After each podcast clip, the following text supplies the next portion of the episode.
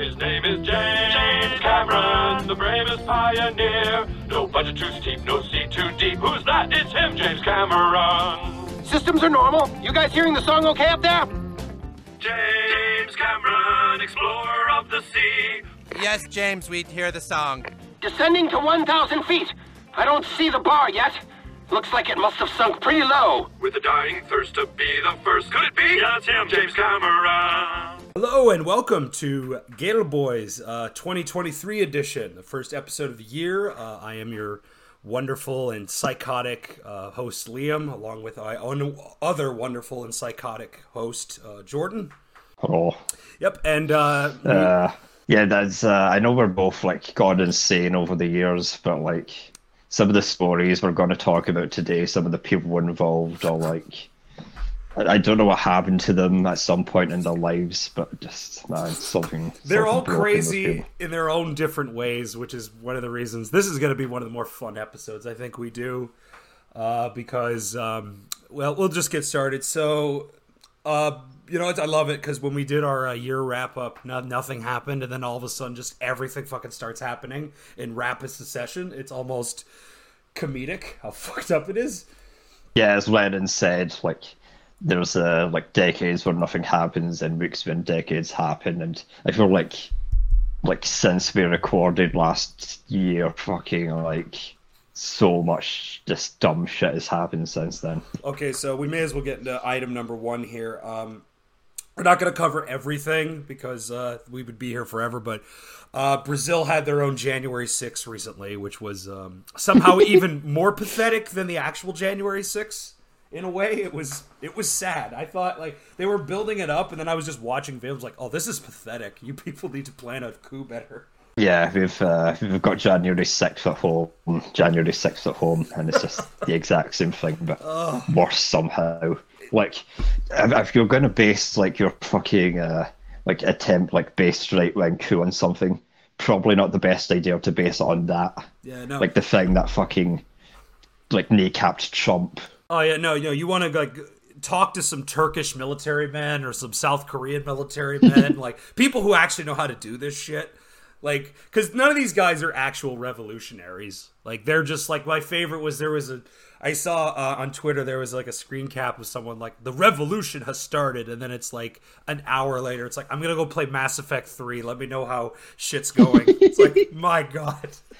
Ugh. You know, Yeah, that's like a very uh, that's like a very like 4chan thing to be like boosting up this shit while playing video games. My God, you you know. By the way, I love how also like I'm gonna play the worst one of the series on top of that. Like I'm so black pilled. Oh, that's easily the worst. I'm, I'm so black pilled. I'm gonna play Mass Effect Three, and you know I picked the destroy ending too. On top of that,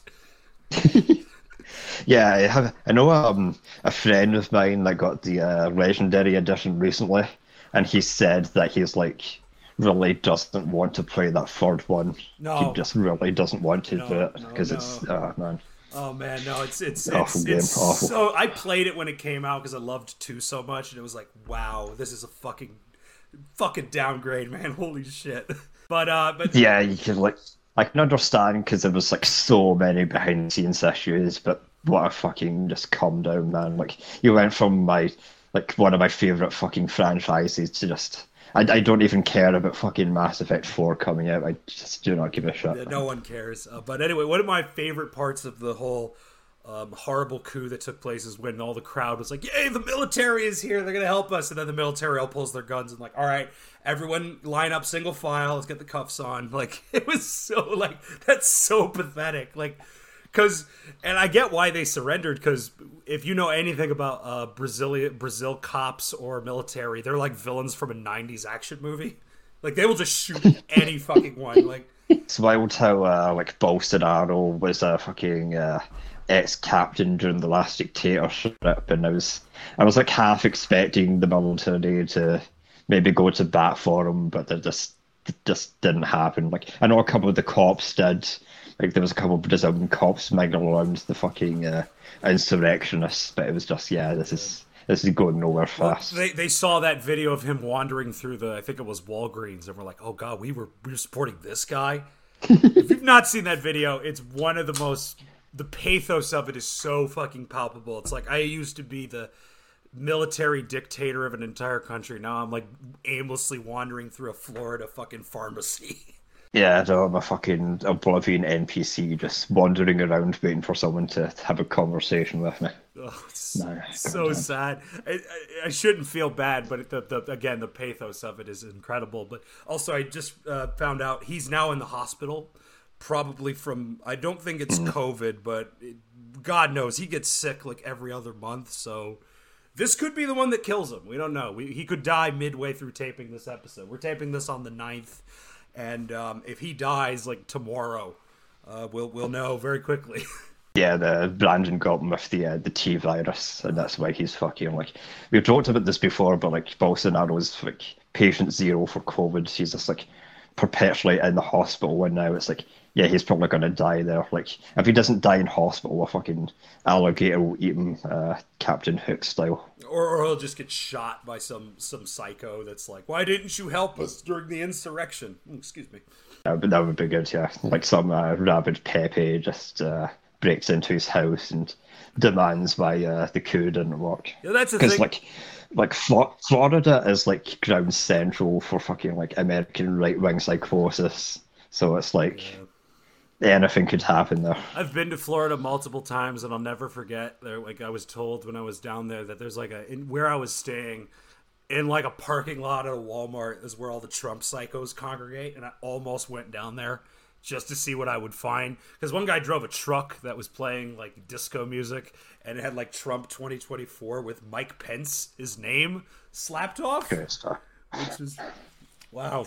Yeah, it's, it's uh, I know Florida were uh, big for Trump, which is like always going to be inevitable because that's where all the fucking like right wing uh, Cuban exiles hang out. But like, man, fucking like, I haven't seen Scarface for a while. But the way like uh, De Palma depicts that entire place is just like, yeah, this is where all the uh, this is where all the real heads hang out. Yeah, I think uh, Scarface is interesting because um, that movie is sort of like the way that vision of like it's it's the same, but the vision has changed. Like it's no longer just psycho drug lords running around. Now it's just conservative psychos with with guns and they want Trump to be king or something. It's it's it's fascinating. Yeah, it's going to be interesting to see like uh, like another story I wanted to talk about was uh, like Trump's NFT collection. Oh yeah. Like he was the guy who was supposed to be the next fucking uh, like American dictator, and now he's just like hawking JPEGs of himself, like The- photoshopped into Oh, the- the way- space or whatever. The way just- he built that up, followed by the disappointment of his followers, was just fucking delicious. I don't know if you if you saw that, but they were like, he's going to announce something big. He's going to announce he's going to like announce his running mate, and then it's just I have some NFTs and the black pilling of everyone on those Trump forms was fucking awesome. Yeah, I remember like reading Truth Social when like uh, his big like I have a big announcement to about watch the space, and everyone thought it'd be like, oh, he's going to suspend the constitution, he's going to fucking uh, he's going to coup the government, and it's just like, yeah, here's uh, here's Trump photoshopped as Rambo, just the dumbest shit It looks like seen. AI art too. It really does look like they just went went on those AI programs and were like, "All right, let's just uh, type Trump as this and see what we get, and then just put it on a fucking card." It really does look like that. Yeah, JFK and Fortnite, yeah, just dumb shit like that. Oh man. But uh, speaking of dumbasses, um, I know this is kind of old news by the time we're talking about this, but this happened uh, 48 hours before the end of last year, and it's the best L I've I've I've never seen someone L themselves as hard as Andrew Tate did when he posted that fucking video of him mad at a teenager, Greta Thunberg, and now he's in a Romanian gulag, probably going to prison for a long time too. Yeah, I know they take uh, like human trafficking very seriously there because like ever since the uh, like grand fall of communism, like all of Eastern Europe is essentially just like like Jeffrey Epstein's playground. Like that's where like the vast bulk of uh, like him and Bill Clinton's uh, sex slaves came from. So they've uh, they take that stuff very seriously now. Yeah, no, it's it's it's it's something that like we're you know we're de- we're dealing with a you know a situation where he is going to prison. It sounds like, and if not for that, I mean, he's got rape charges in the UK. I I don't think there's extradition from Romania. That's why he went there. But it is damning that like Steven Seagal went to Romania, filmed a whole bunch of movies there, and he didn't go to prison. And he's a fucking rapist. We know that. There's enough. There's enough accusers. You're like, well, there's where there's smoke, there is fucking fire somewhere. Yeah, I'm convinced he has some like deal with the government where like half his uh, half the money he makes from those awful DTV movies just goes to the government. It can't Like, be that much though. That's that's his way of paying taxes. It really can't be that much though. I mean, how many? I know he made he he stopped making them like after 2019. I don't know if it's like he was just that toxic of a, of a presence. You couldn't work for him anymore. But like, he would make like six, seven, six, five movies a year. I don't know how much money they made, but it couldn't have been that profitable. Yeah. Have you ever seen a Sniper Special Ops? Oh The hell one yeah! with uh, oh I think hell it's yeah! like John uh, Oh hell yeah! Cat we might have to do that because that's like one of the just most insane movies I've ever seen. This is so this is like seventy year old Steven Seagal like sniping the Taliban on some deck chair. And he's and he's fucking and he sounds like he's drunk through most of it. Uh, my favorite is that one line read where he's like, "Hey, what kept you, man? You still owe me that fifty bucks." It's like, what the fuck did you just say? Like, Yeah, it's uh I think it was uh, Nick Mullen who pointed out that like in the late nineties Seagal just decided to sound like a black man for some reason. He did like har- Rubber Man was the first movie he just decided to sound like a black guy. I think he did hard to kill, and he got along with all those Jamaicans, and it went to his head. That's what I think happened. He's, he's such a. Fa- I will say that he's an awful human being, but I would love to sit down, have a beer with him, and just talk. Because I feel like he he would be a fascinating man to talk to for over a drink with. Yeah, he's had such a bizarre life. He had that fucking uh, that TV show where he pretended he be like a like a Texas Ranger or something. Where it is like imagine getting rescued by Steven Seagal. Like, ah man, That's what, that's the that's the rock bottom moment of your life. You're like, I need to fix this. Like, I need to fix my life now. Like the uh, that bad wake up call you get when you've hit rock bottom. oh no, yeah. I like to think that uh, like uh, Steven Seagal burst through Epstein's house and just did the fucking uh, like under siege uh, roundhouse kick to him. Like you're under arrest, motherfucker. And then and then Epstein would offer him like a 14 year old, be like, okay, well maybe I'll uh, kick your ass later. Okay. I mean, I know Katherine Yeah, Heigl talked she's- about him hitting on her when she was like 15. It's like, oh Jesus, that's fucked up. Yeah, it's that's fucking grim. I, yeah, it's funny how like Under Siege 2 was his last like big movie before everything just went to shit. Uh, Probably probably for the best too. It sounds like. But uh, speaking of fucked up, insane movies made by maniacs, um, I have been dying to really sink my claws into this with you, and you have finally seen it. But today we are talking about. I'm going to be honest, the best movie you could see right now in theaters Avatar The Way of Water.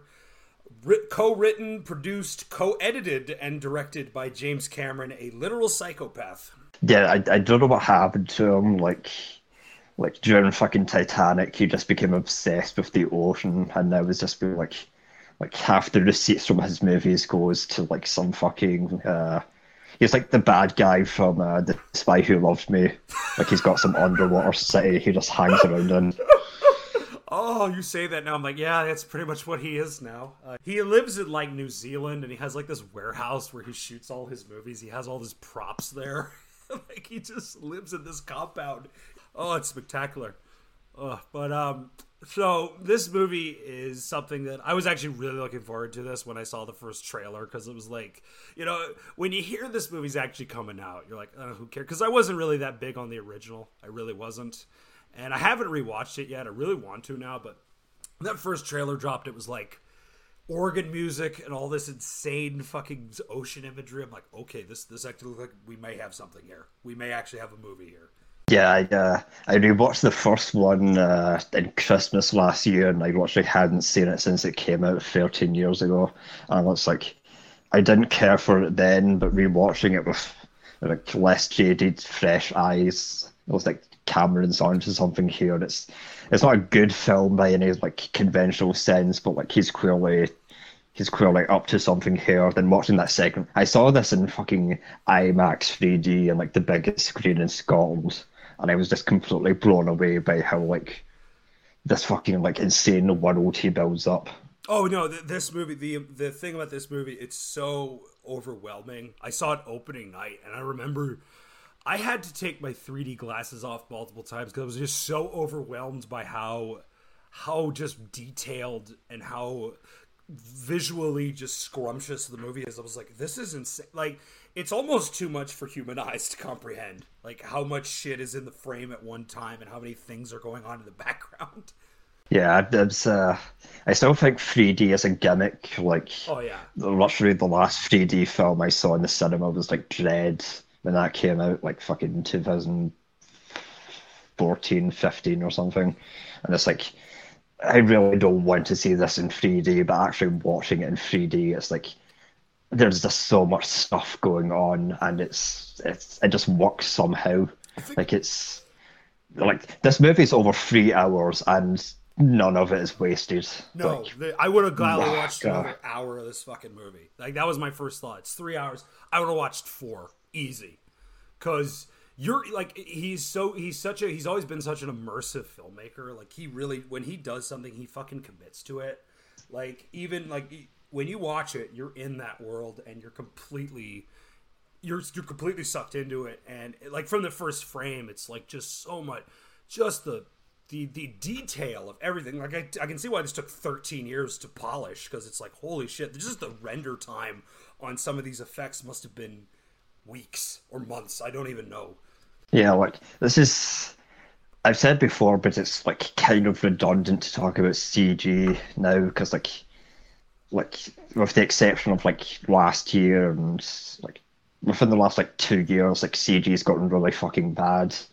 But before then, it was like kind of redundant because like every CG effect just looked the same, and now Cameron's coming out with like like the most realistic shit I've ever seen. Like the fucking Na'vi here look like they're actually real. oh yeah no Like- ev- every time uh, that that uh, the good white boy ja- uh, spider is in the shots with any of them it's like you believe he's there like it's just so again the polishing like this is why this shit took as long as it did like Yeah, the the cropped up white boy uh, spider who's like Dre- with dreads, like he, you, you, like he just finished a fucking uh, a, a semester at like a, a, a college in another country. It's just fucking yeah, some of the character stuff in this is just like completely insane. I know we joked last time about like how Stephen Lang is back in Na'vi form, and it's like that sounds dumb on paper, but somehow it just completely works. I think I think He's like one of the most interesting characters in that movie. I think one of the reasons I, I, I liked it so much because it, it, when I was watching it, it made me think of like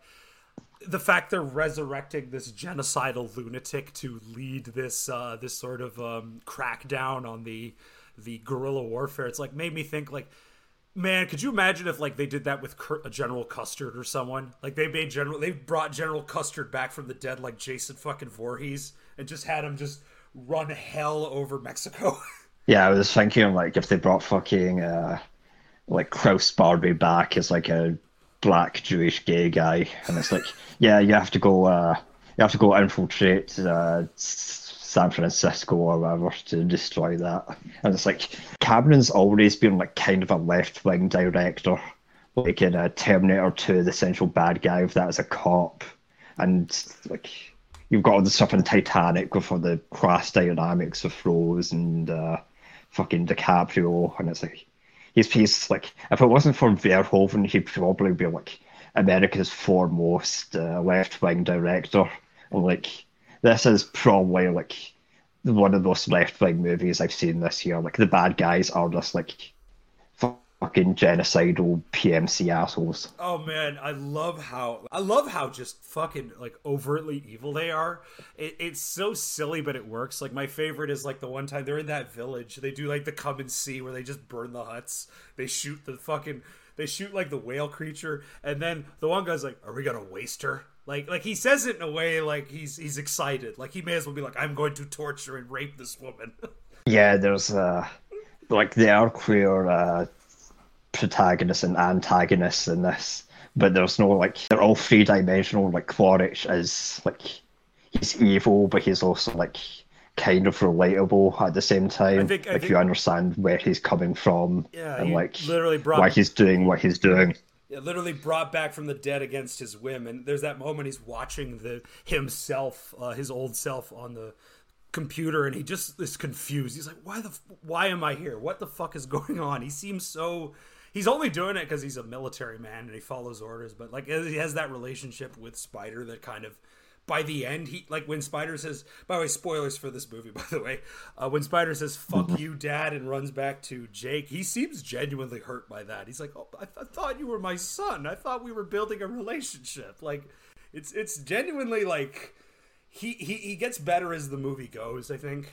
Yeah, that's why I'm convinced. Like, if not the next film, by like film four, because I know Cameron said that since this is uh, this is made its fucking uh, original budget back, we will be getting like the five movies. uh, I'm convinced that like Quaritch is going to have a heel turn at some point. Here's my my favorite part, uh, real quick before my favorite part about those new films is that.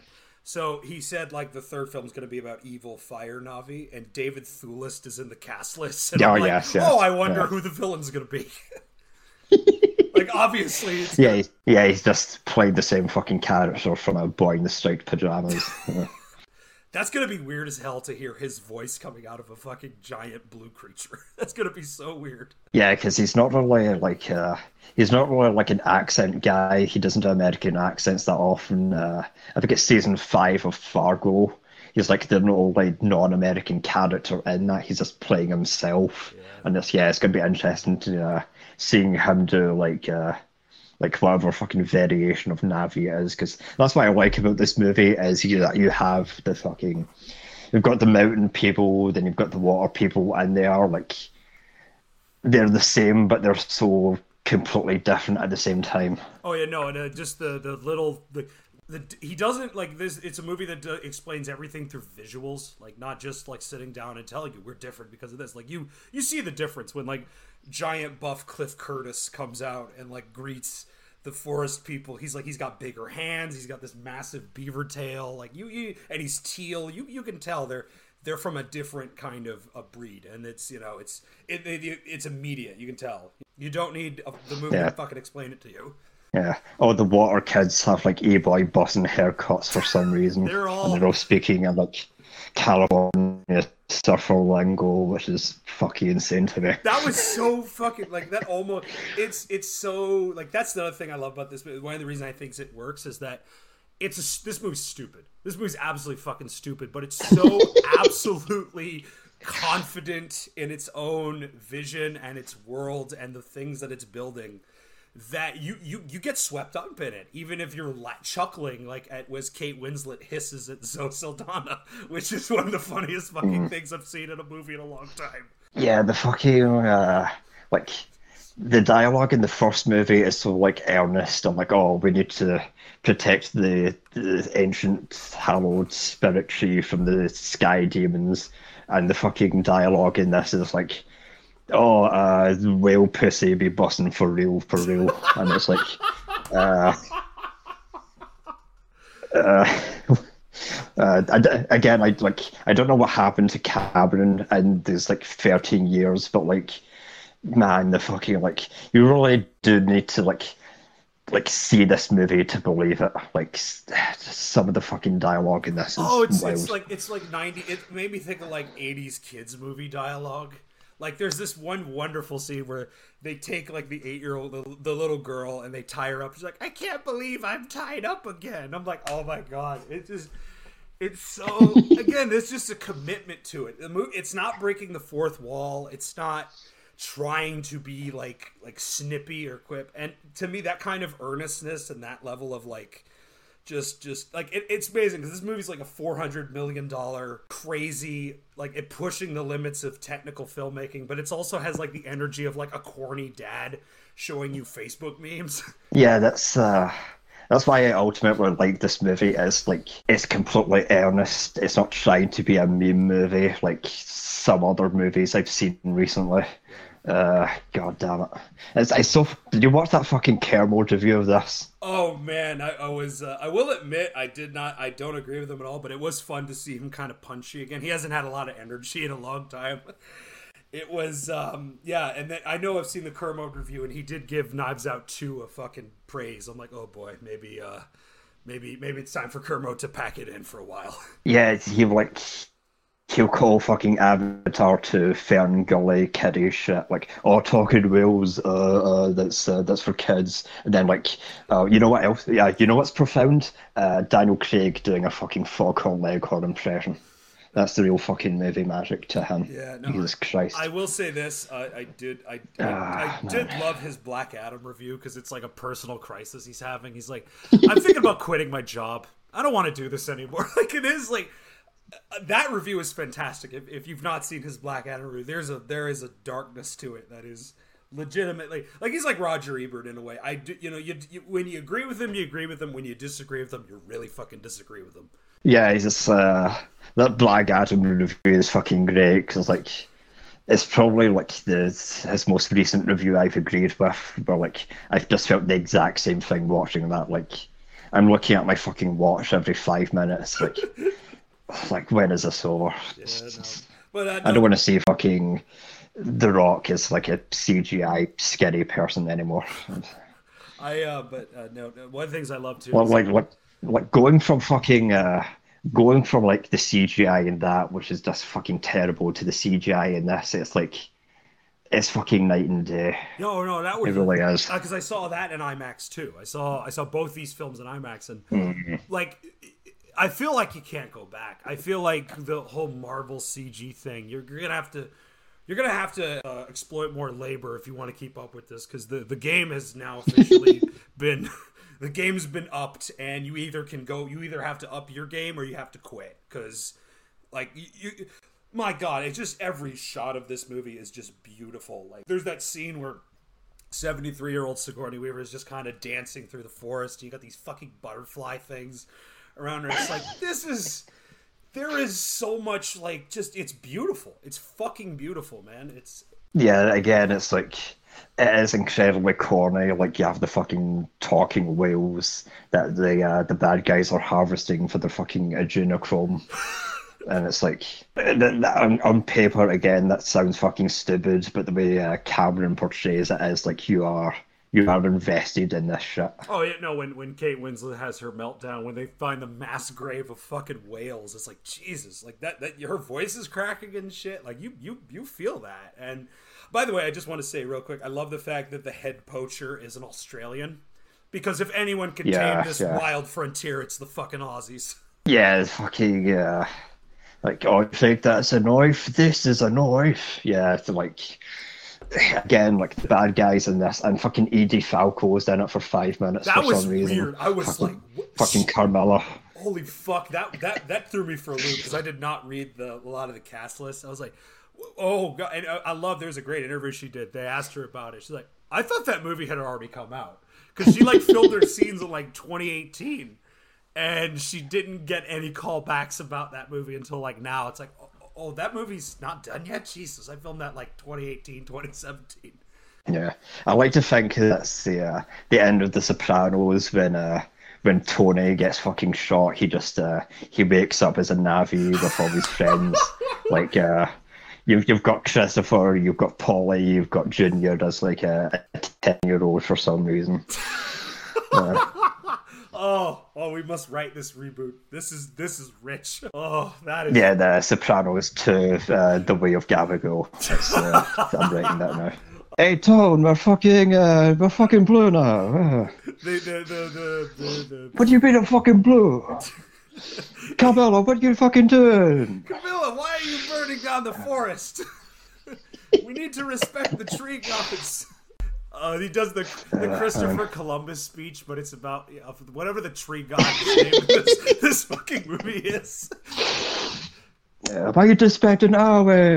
Oh, Uh, it's Awe, yeah, that's it. yeah, it's, Awe is a legend in this house, and you will fight, respect uh, him. uh, Oh, Jesus Christ. yeah, fucking uh, Joey Pants is back and he's like trying to fucking. It was a uh, fucking whale! 80 million apiece! Ah, Jesus. Jesus. Oh, but uh, oh god. Oh man, you know he should do that. He should just. I don't know if he can do it now, But I hope, the love of God, we see more like surviving Sopranos cast members just show up in these movies. I hope that becomes a running theme. I know Steve. uh, Yeah, fucking bring um. At least bring like Joey Pants into the next movie. Have him play a fucking Na'vi. Oh, Joey Just Pants. give him the would exact fucking- same Joey accent. Pants would rule as like in this movie as like an evil, uh, evil like corporate dude. He would fucking kill and roll like that for this. But um, and the thing Yeah, because uh, we don't get a we don't get a Giovanni Ribisi character in this. Like we see a flashback to him, but he's like, I assume he's like homeless now because he's been he fired, fired, after the yeah. grand fuck up with the first movie. Yeah. assuming he got fired. If he didn't get court-martialed and put to prison. It's weird how like you have to really know the original film to kind of get this, but also you don't. Because like again, it's like from frame 1 you're just in. You're to you're to completely like soak this movie in regardless of like whether or not you fully understand what's going on. And I, I will admit one of the things I love too about this movie is that like this is Cameron has always been obsessed with like father figures and motherhood and family because like Terminator 2 you have like the father figure in Schwarzenegger to uh, John Connor and then you have motherhood and aliens and this is like bringing those two together in like the biggest fucking thing possible. Because I, I really did like the kid Yeah, characters in this movie. Like as annoying as as annoying as some of their dialogue is I wasn't I didn't I didn't like grid my teeth every time they showed up. Yeah, it's very hard to pull off like teenagers in movies, and Cameron just like every time he does it, he's just he just pulls it off effortlessly. Like I, I saw on Twitter, uh, no, I saw a fucking uh, Letterboxd review of this. Like somebody couldn't get into it because of like the Joseph Campbell fucking uh, hero's journey, and I was just like, yeah, Jake Sully isn't really the like hero in this. no not really If anything, he like fucks up constantly. He's a It's his terrible fucking father. kid who's the hero. Oh yeah. terrible father in this. Like, like the first time we see him interact with his children, he's basically scolding them for like, like he says, "You're grounded. You're a fucking." d-" Like my favorite scene in the movie is there's this amazing moment after um, the son is killed. Uh, the other, the younger kid's like, "I want to come with you, dad." And he just looks at him with like this look of disgust, and he's like, "You've done enough." Like, fuck, that's that's that's soul crushing. Yeah, that's uh that's another thing I like about this movie is that it's like it completely defies like traditional uh, narrative. Like instead of having like the big gruff hero who's uh, constantly owning the bad guys, fucking uh, Jake Sully is just tripping over his own dick constantly and has to be bailed out by fucking like like thirteen year old Sigourney Weaver. My my favorite. Who's apparently Jesus for some reason. Yeah, that whole section of the movie was because she has a seizure and now she's basically she can turn she can have fucking jellyfish murder an entire crew of guys. That shit's crazy. That was fucking. Oh, that was fucking amazing. Like, uh, like they're being pulled in by fucking uh, the sea urchins to their death. It's like, man, what a then, fucking way to the, go and out. then the two big gay teal boys are like, "Damn, this girl's got something." Uh, I love to believe that just Yeah, all some- those all those fucking like teal like water Na'vi are just gay.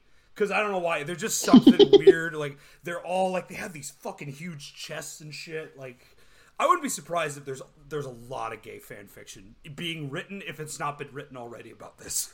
yeah, there's. Uh, I have seen some of it, and it is like I feel. I, I feel like into Avatar, then there is like.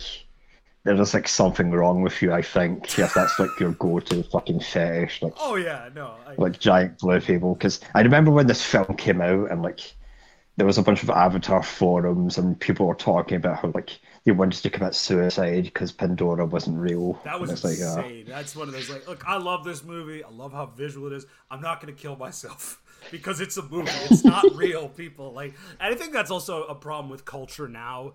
Eh, Like in the sense that fandom to me is no different than an actual cult. It's just like because I mean, you a lot of these people they are trapped. I mean, you know, you put 13 years of your fucking life into something, then yeah, you will you will you'll be trapped. it's also completely understandable as well because like everything is just so fucking shit now and like really the only thing to look forward to is is shit like Avatar, which is kind of depressing. so I can understand why like people would be attached to it in that way, but like yeah, That's, it that's, couldn't that's be me. creepy. And by the way, I just want to say the new film uh, is called The Seed Bearer. Which, uh, yeah, yeah. Look, I love you, Cameron. You're a great filmmaker. You can't do this. I'm sorry. You got to change that title. I don't give a shit if he comes in and uh, I don't give a shit if he goes in interview. It's like, well, the, the title has meaning. I don't fucking care. Change it.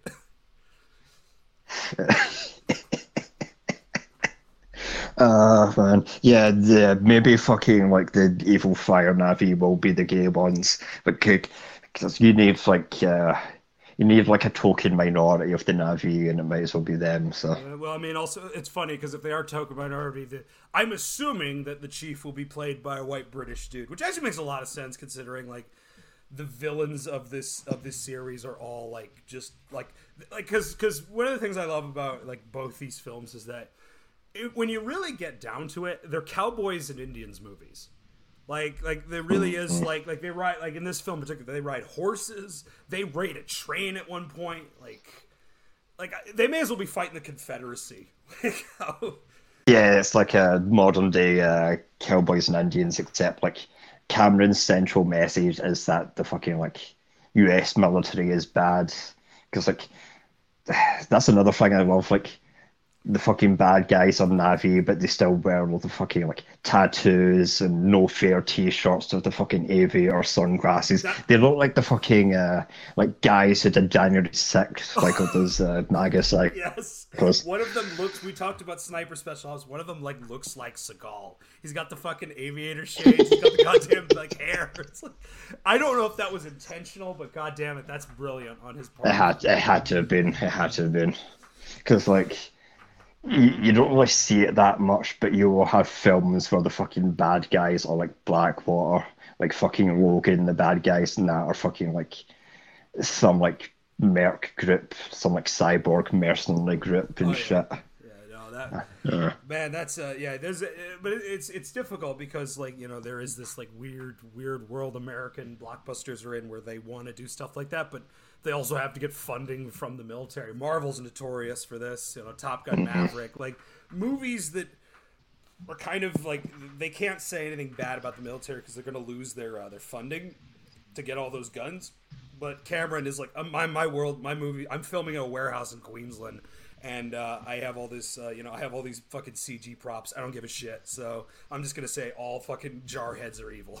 Yeah, there's uh, again there is something like uh, there is something uh, radical about that. Like fucking, if you compare the message of like Knives Out Two, which is like bog standard uh, tech bros are bad. Yes, this, like fucking David Fincher was doing that shit over a decade ago. This isn't like a this isn't like a new thing. Like oh, Elon Musk's got great, but it's like Cameron's message is like the fucking U.S. military are basically the Nazis yeah, like pretty... fucking Quaritch's gang of doing like come and see shit in this. When they, they burn those huts down, it's it's frightening. We talked about that, but like, yeah, how sadistic like some of the villains are. Like, there's that one scene that really freaked me out where uh, he grabs uh, Sigourney Weaver. It's like, come here, cupcake. It's like, I'm not your cupcake pervert. I'm like, oh god, that's that's that has some fucking connotations to it. Yeah, especially when you realize that like Blackwater were the guys who fucking like with all the sex slaves to Epstein in the nineties. Like, uh, remember when they uh, did all man. those war crimes in Afghanistan and they had those four dudes that got their heads chopped off for probably very justifiable reasons. Yeah, then they got away with it by like changing their fucking brand name to Q or something. Fucking uh, Trump will pardon us later. Which that was insane when I when he pardoned those guys. I'm like, you do know what they did, right? They're fucking Blackwater. Yeah, like I can't remember what that fucking guy was called, but he was like guilty of uh, canoeing people, which if you know what that is, that's like probably one of the worst things you could do to somebody. But oh, like, yeah. yeah. we need to pardon that guy. We need to give him a fucking medal for some reason. Give him a medal. Tell him he's a fucking good boy. He's a good soldier. Fucking Jesus.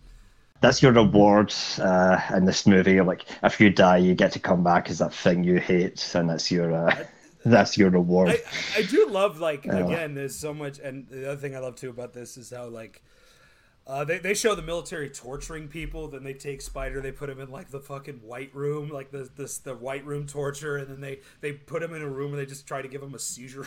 Camille is telling him where are the resistance fighters, and he's like, ah, he's getting a nosebleed and shit. Ah, uh, yeah, man. yeah, the fucking uh, the whole thematical elements of like because Sigourney Weaver in the first movie when she she like dies before she becomes a proper Na'vi, and then for some reason she's having like the immaculate conception as a ten year old, and that's like. I guess that's her reward for being one of the good humans, whereas if you're one of the fucking Nazi humans like Quaritch, your your fucking punishment is coming back as that thing you hate. And I'm with the, the the two boys in that one scene. Yeah, I think the scientist guy fucked that thing.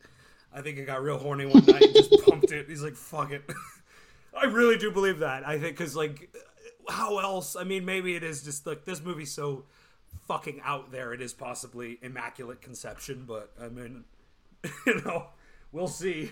But yeah, I know why Cameron said that's like that's gonna be like the central point of the next movie. Like, why the fuck is Sigourney Weaver a thirteen-year-old? This, like, that's why it's called Yeah, the seed bearer. Fucking Ah, hell! man. Someone someone laid their seed into Sigourney Weaver's Na'vi body. oh, this movie's so dumb. I love it. yeah, this, I'm glad instead of getting like fucking uh, Alien Five, like Blomkamp's Alien Five, we're just getting these now, like fucking five Avatar movies You know, back to back. I can see why he's he's invested in this because I mean it is like he's at that point in his career where he's kind of before Avatar he wanted to make Battle Angel. That was his big um his big next project after. That kept falling apart. And he like just kind of dusted this old script he had and it ended up being a hit. And then he just ends up giving, you know, Battle Angel goes on the back burner. He gives it to another director. It's like and in a lot of ways to me like this is his live action anime because there is so much like i would kill to watch this dubbed in japanese with subtitles i think that would just Oh, hell yeah. this this would it would just work like so many scenes of this movie are just so fucking the dialogue is so fucking blunt and the performances are so over the top you're like this would be awesome Yeah, it's. Uh, I, I want to live in the alternate universe where we did get James Cameron's Battle Angel to see if it's like any better or worse than the fucking Robert Rodriguez movie. Yeah, it's. Uh, I saw that. I I wasn't that into it. I mean, I know there are people who are No, really no. into it, but they're like weird fucking people Really into it. who really want to bang anime girls. So it's like, ugh, I don't know. It's just Yeah, it's, it has that fucking like grotesque, uncanny valley thing. It's just like, yeah, uh, which is don't which is do partly that. why I think if Cameron had directed that, it wouldn't have been as awkward. The unfortunate part is when Cameron officially retires, because I know he's looking for a director to take over. I feel like it's gonna be Rodriguez because they seem to have a pretty good friendship. Uh, yeah, ugh, that is right. yeah, that, I'm not looking forward to fucking Robert Rodriguez Avatar Five. Like that will be the fucking Mass Effect three of uh, of the Avatar series. Oh god, yeah, it's gonna be. Yeah, Ah. it's just it's. I think it's just that touch. He's the director who has that touch. He can just make this stupid shit work. Like th- this movie in the hands of any other director would have been a fucking like cringeworthy laughing Mm. stock. But he just he makes it work, and I don't know if it's the earnestness or if it's the the, the fucking the technical his technical abilities as a filmmaker, but this sh- this other shit even though i was laughing at it i was into it i was still like i wasn't being taken out of it i was like this is stupid but i'm really enjoying it Yeah, his uh, Cameron's always been really good at that. Like, even fucking, uh, even something like, uh, God, what else did do? Like Aliens. There's like an alternate universe where that doesn't turn out that well, and like we only get those two Alien movies. But Cameron is able to take like what's like a regular bog standard dumb action movie and just elevate it to something else. i mean i mean i remember he co-wrote um, rambo 2 and there's this great interview he did where he was talking about that and he said like i wrote the action stallone wrote the politics and i think that's a really powerful statement. Like that proves to you how leftist of a director he is.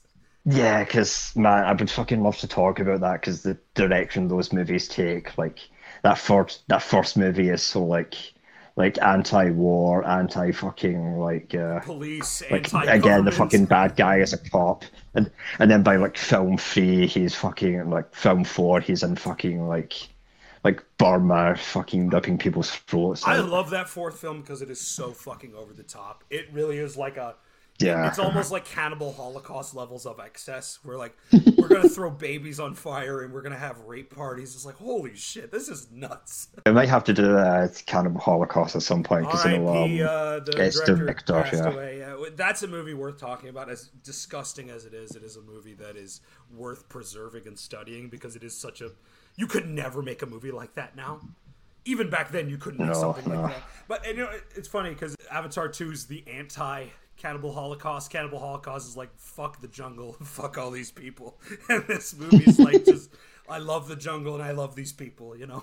Yeah, the fucking uh, the primitive jungle guys. Like, that's another thing I love about this. Like, they're the good guys, but they're also a lot like they're not like angels. They're not saints. Like, No. they will fuck up and have their own prejudices. Like that scene where fucking like Jake's kids are getting bullied for having five fingers instead of four, and it's just like, yeah, these. Uh, you're like you're on these people's sides, but they're not exactly fucking saints. Yeah, I love that little like detail of like because he's a human and you know they they are interspecies couple that their children would end up like weirdly mixing the two.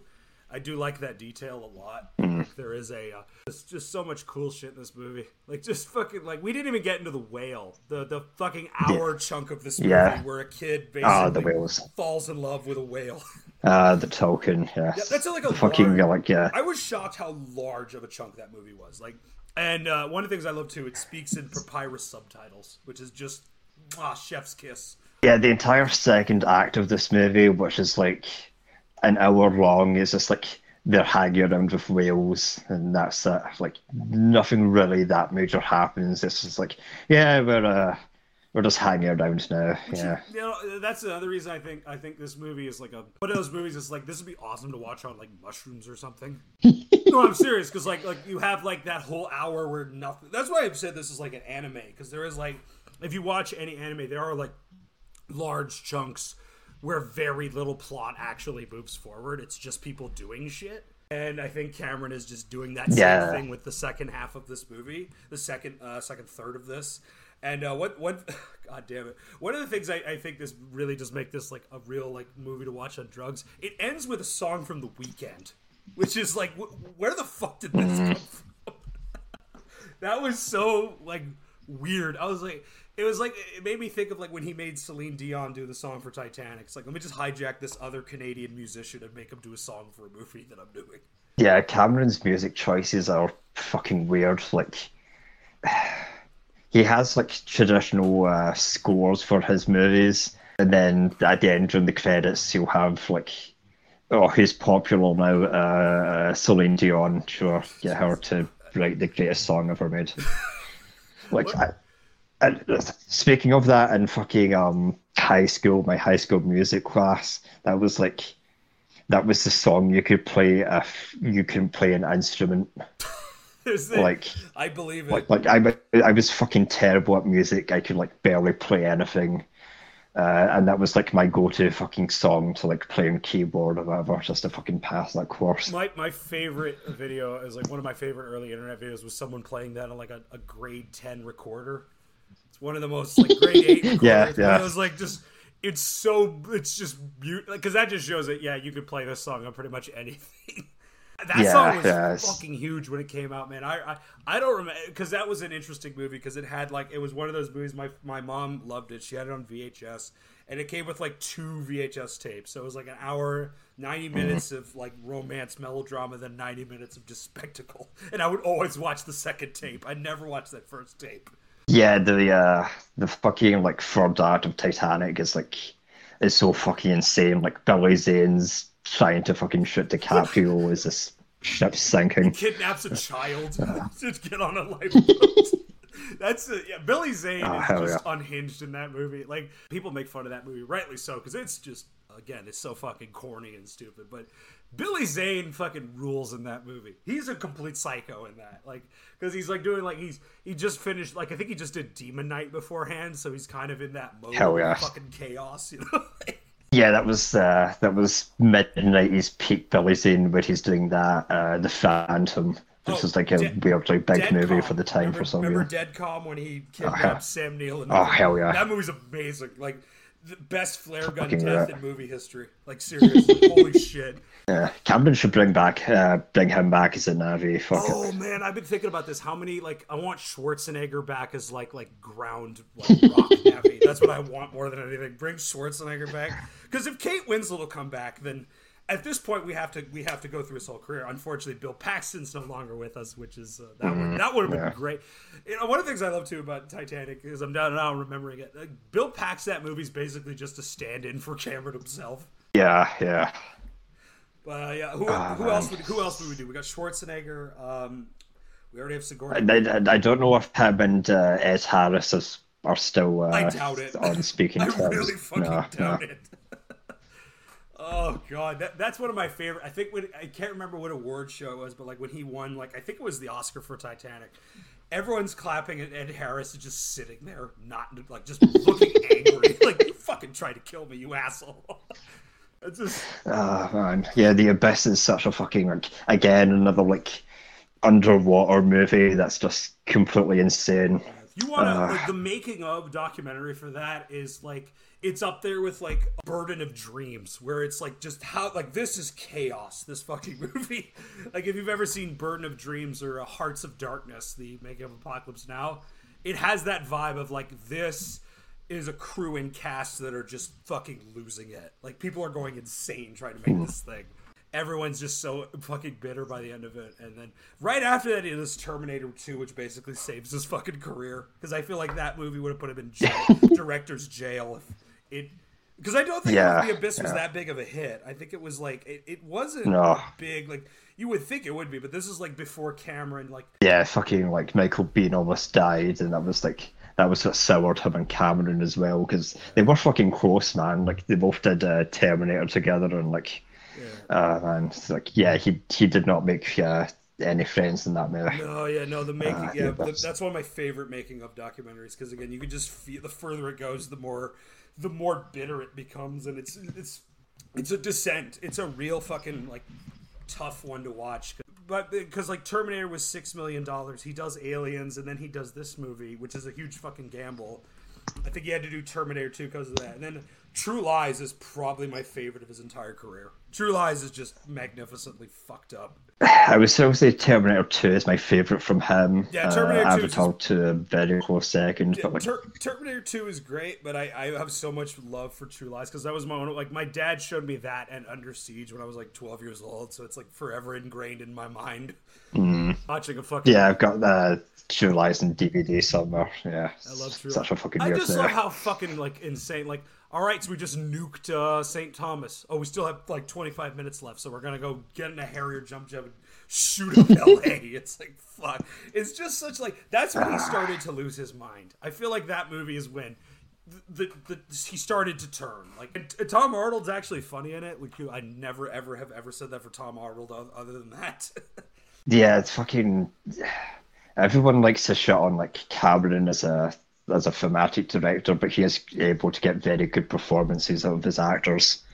Like fucking, um, like fucking Robert Patrick in T two. He has like three lines, but he's still so fucking menacing. He- man, that uh, one of my favorite little moments of character development, like how tough this guy is, when he's shooting for the first time that pistol in that hallway, he doesn't flinch and he never blinks. And then when he reloads, he never takes his eyes off of fucking John Connor. It's one of those like that. This dude is a fucking killer. It's just one of those like moments of like, oh, this guy's dangerous, and it's done without any real like outward dialogue. It's a real good piece. Like if you've seen the scene, you know what I'm talking about. It's like the first major action scene Yeah. when they they they're in the uh, the back room of the arcade. Yeah, that's another film that does like like sporadic action piece, then like half an hour of characters just fucking around, and then sporadic action piece. Oh, and, like, the action pieces in that movie. yeah, he's so he's good. very fucking good at that.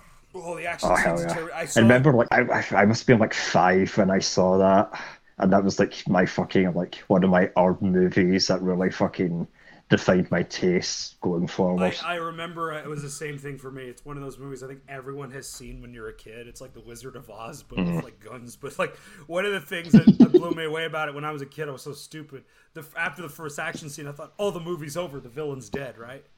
No, we don't. And then I realized then I realized, oh, there's a, you know, we have to. I was a kid, I didn't know shit. So, but I think that's real funny. I legit thought the movie was over after the first scene because I mean, it's it's a lot of movie as well. That first thirty minutes is just just fucking beautiful, man.